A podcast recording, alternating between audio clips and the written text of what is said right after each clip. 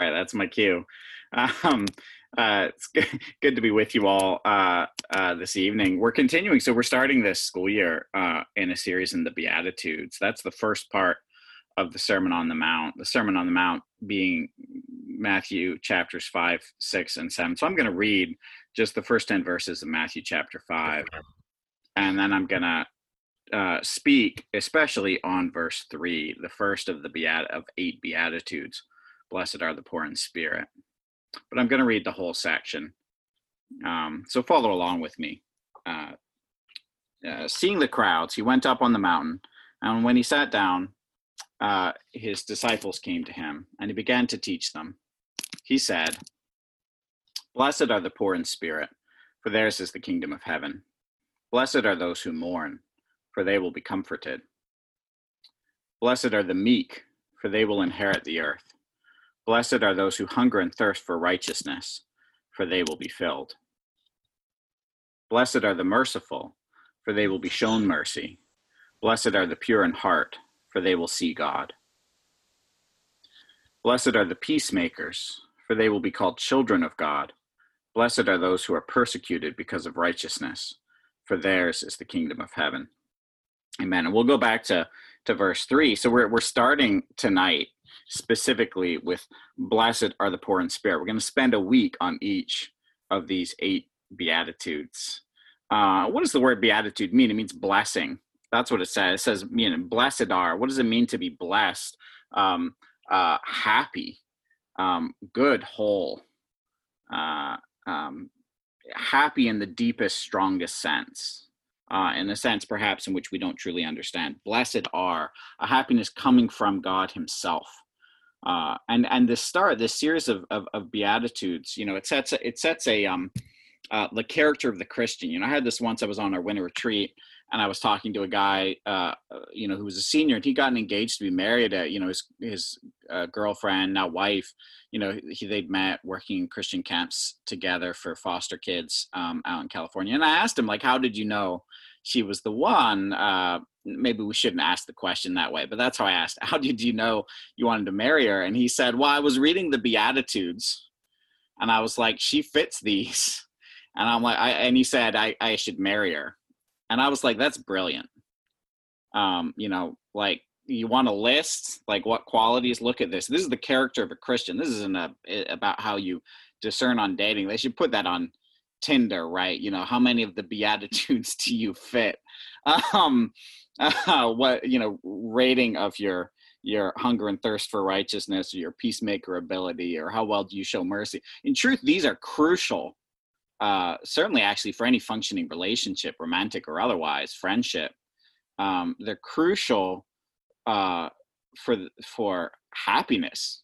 You know, until the famous quote from Pride and Prejudice, Jane Austen, you know, that Elizabeth Bennet says to her sister Jane, until I have your goodness, I can never have your happiness. Um, they're crucial for happiness um, to have this kind of character. And so this is the character of the Christian. The Sermon on the Mount, you know, people want to jump straight to like, oh, turn the other cheek. Is that is that meant literally? Do I literally have to turn the other cheek? Do I literally have to give someone my cloak? Do I actually have to go with them the second mile? You know, when we finally get back back to campus, do I actually have to help my friends move into their dorms, the like furniture that they have no business putting in a dorm room? People want to jump to that, but the foundation of the Sermon on the Mount, of all that um, vision of what it looks like to live a life as a Christian that follows in the rest of chapter five and then chapter six and chapter seven. It starts here in the Beatitudes with the character of the Christian. And it starts with blessed are the poor in spirit. I had this, you know, this is hard. What does that mean? Blessed are the poor in spirit, for theirs is the kingdom of heaven. And I, I want to say, what does it mean to be poor in spirit? Oh, well, let's throw up first. Uh, this is a quote. Maybe, Bill, you can throw this up from Martyn Lloyd-Jones let me just read this. This is what Lloyd Jones, he was a Welsh preacher in London uh, back in the mid 20th century. These Beatitudes crush me to the ground. They show me my utter helplessness. Were it not for the new birth, new birth in Christ, I am undone. Read and study it. Face yourself in the light of it. It will drive you to see your ultimate need of the rebirth and the gracious operation of the Holy Spirit. There is nothing that so leads to the gospel and its grace as the Sermon on the Mount. There's nothing that leads to the gospel and its grace as the Sermon on the Mount. What is, what is Lloyd Jones getting at? You know, when we read these Beatitudes, if we think like, oh, this is the character of the Christian, or this is what's necessary for life following God, or necessary for truly a blessed and happy life, you know, that is crushing. Because when you read this, is this what you see in yourself? A peacemaker, merciful, pure in heart, hungering and thirsting for righteousness, meek, able to mourn, able to uh, be persecuted for this for for God's sake, poor in spirit? Is this what you see? It's not. When I look in my life, you know, Christina, my wife, made a list of my like most obvious um, character qualities, I don't know how well it would match um, the Beatitudes. And uh, so, where does the Beatitudes start? It points us to our need for a savior. What, who is the per- person who is poor in spirit? Well, and maybe Bill, you can throw up that quote from J.C. Ryle. And Ryle gets to it well.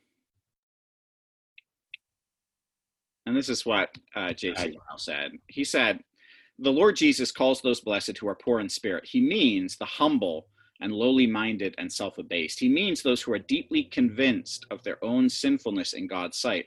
Those are they who are not wise in their own eyes and holy in their own sight. They are not rich and increased with goods. They do not fancy they need nothing. They regard themselves as wretched and miserable and poor and blind and naked. Blessed are all such. Humility is the very first letter in the alphabet of Christianity. We must begin low if we would build high. Uh, he's drawing there on uh, revelation 3.17 where the church in laodicea think of, of themselves we are rich and need nothing whereas in fact they're wretched miserable poor blind and naked. Humility is that first letter in our alphabet as christians. We must begin low if we would build high. You know princeton's built actually on that in its own way. Um, we must begin low if we would build high right? What do they do with your first assignment your first uh, essay at princeton? The lowest grade i ever got um, on an essay was i think the first essay i ever handed in at princeton right? They just have a principle right? We need to knock these like over o- overachievers down a peg. We need to remind them how low they are in order they can you know and they never they never give up on that. You go to like dissertation defense. I do this because i i working in grad ministry uh, with with pcf go to dissertation defenses and it's like even there they're giving you the dissertation. They're welcoming you into the guild of academics but they still always make a point at least one of the the committee members to cut you down and remind you you don't have tenure yet. You know you're no full professor. Right? They they bring you low um, first before you can build high. Well this this is a really foundational aspect of how we approach god. First we must be poor in spirit. Twofold humble. Recognizing we did not make ourselves god made us humble. And, and, and eh, secondly also re- repentant recognizing not just that we're we're created by God, but also that we've uh, done wrong in God's sight. Recognizing uh, our our need for a Savior, recognizing it, repenting, able to repent and confess. That's that'll show up in the the discussion questions. Do you have that practice? Do you know how to do that practically to confess your sin to God and to receive forgiveness, to receive mercy, um, to receive uh, entrance into the kingdom of heaven that's promised to those who are poor in spirit. This poor in spirit, and you know that's tough. It's deeply countercultural. Uh, this years ago, one of my friends, one of my classmates uh, in PCF, she on the uh, winter retreat, she was doing a survey and this is for a senior thesis she was in psychology social psych and her it was like well-being and the questions were you know to measure some of you have heard me tell this example before the questions to measure well-being were like are you confident in your own like uh, inherent worth as a human being or i it was all this like of positive self-talk you know are you able to achieve your dreams through your own efforts or, or what have you. And here we're all like good Christians, poor in spirit. And so we're like, can I achieve on my own efforts? What can I achieve? Nothing. Apart of one, you know, it's like scale one out of 10, you know, um, and what can I achieve apart from God? What good can I accomplish in this world apart from God? My need is total uh, for God's forgiveness, total and absolute. So people were doing this, and you know, she got these results, and it's like these Christians are the most, according to their presuppositions, which were that you could only be happy if you thought you were a great person. She said these Christians are mentally ill. Right? What's gone wrong? And I'm like, look around you. We're not mentally ill. We're like one of the healthiest group of people at Princeton by any objective measure of well-being, other than the arbitrary ones you've thrown on your social psychology survey. Um, but there's a challenge there between what American culture, what our world teaches us, which is you only have worth if you can achieve, if you can be better than other people, if you have confidence in yourself, if you depend on yourself, if you discover your own dreams and achieve those dreams. And I, I want to say to you, well, first, that's a very, very harsh standard. If if my worth is dependent on my own moral value, my own moral achievement, that I haven't done anything truly wrong, there's such fragility there. If it's dependent on my performance uh, or whether or not I achieve whatever dreams I've decided I have, that's a harsh, harsh standard. One of the powers of being poor in spirit is it gives us an ability to just face the truth, which is that we are in need of a savior. We can just look in the eyes the hard things in our own lives and on other people's lives and not hide from them. We don't just have to cloak ourselves in positive self talk, but we can come to grips with our need for God. We can say, No, I am second, and God is first. But it doesn't stop there being poor in spirit because there's a promise with each beatitude there's a promise and the promise here is blessed are the poor in spirit for theirs is the kingdom of heaven this is the promise that's in the first beatitude and also in the last and the eighth one this is what encircles the beatitudes for theirs is the kingdom of heaven. This is what Jesus came to do, to inaugurate the kingdom of heaven. He started it. It will reach its fulfillment when he returns, but he started it. And so, what is it for the one who is poor in spirit? On the one hand, they've begun low, as Ryle puts it. They've begun low, but from that point, God builds us high. He builds us high. Not based on our own strength, not based on our own uh, sense of self worth, but based on what Christ has accomplished. He doesn't merely provide a way out from our sins.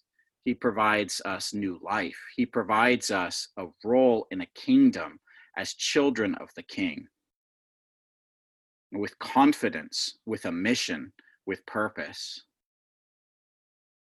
Not dependent on our own effort, but dependent on what God has done, on what Christ has done on the cross. And so our purpose is uh, a, a, true one, a powerful one. Uh, the tools we have to do it as Christians in the Spirit are effective and not dependent on ourselves, but dependent on who Christ is. And so we can persevere rather than crack.